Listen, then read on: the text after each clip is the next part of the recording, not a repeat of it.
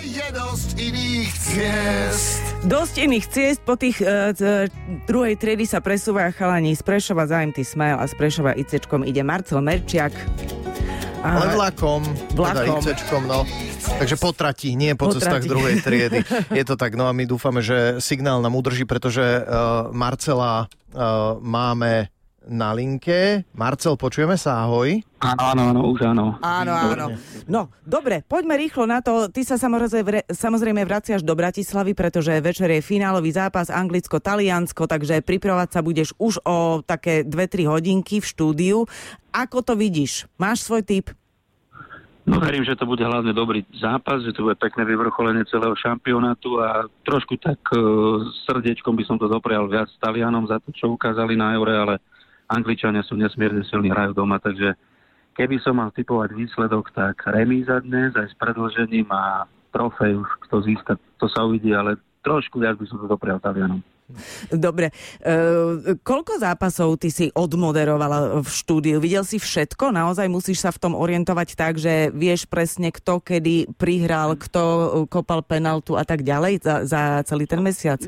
Presne, čo si povedala, mal by som, to je podmienovací tvar, ale videl som všetkých 50 zápasov šampionátu, z nich 25 som komentoval, takže je to stále o tom, že sa pripravuješ, sleduješ, musíš mať nasledované čo najviac, potom aj tá príprava a samotný komentátorský výkon je uľahčený, ak si videl všetko. A šampionát komentovaný zo štúdia z domova, teda toto všetko umožňuje. Takže je toho dosť za celý mesiac, kumuluje sa to a mm-hmm. dnes to všetko končí. No, tak. No, dnes končí futbalové majstrovst- končia futbalové majstrovstvá Európy, ale od týždeň začínajú letné olympijské hry 2020, aj keď v roku 2021 a ideš tam, ideš do Tokia. Áno, áno, letíme vo štvrtok prvá časť našej televíznej výpravy s tým, aby sme si tam všetko pripravili tak, aby sme potom v piatok 23. júla mohli spustiť naše olympijské vysielanie, ktoré bude prebiehať na dvojke a ktoré bude trvať počas vyše 16 dní, 24 hodín denne. Tak uh, uh-huh. opäť obrovský objem práce. Trošku sme sklamaní z toho posledného rozhodnutia organizátorov, že uh, všetky súťaže v Tokiu majú byť bez divákov. Uh-huh tak tým pádom vieme už teraz, že to bude trošku zvláštna olimpiáda. Dobre, v tomto to bude iné. A iné to bude aj v tom, že vy tiež e, nemôžete len tak, keď náhodou máte chvíľu voľna, sa vybrať, pozrieť si len tak mesto však? Vždy, keď chodíme na Olympiády, ten televízny tým, tak robíme to tak, aby nikto deň voľna nemal. To to sme nechceli nikomu nič dopriať, ale z toho titulu, aby sme profesionálne odvedli svoju prácu, aby bola plnohodnotná tímová.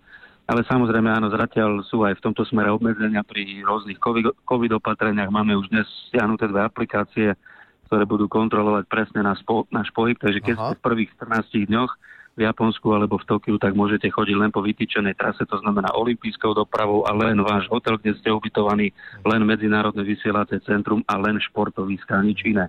Nemôžete chodiť ani do obchodu v meste, ani do obchodu pri hoteli a tak ďalej. Čiže toto je taká, taký zvláštny typ tej novinárskej bubliny, ktorá nás tam čaká. No, e, mám pocit, že po dvoch týždňoch by sa to malo trošku uvoľniť, ale e, kto vie, čo čas prinesie. E, Marcel, ty chodíš už roky na všetky olympiády, zimné a letné. Čím toto potom doma e, kompenzuješ?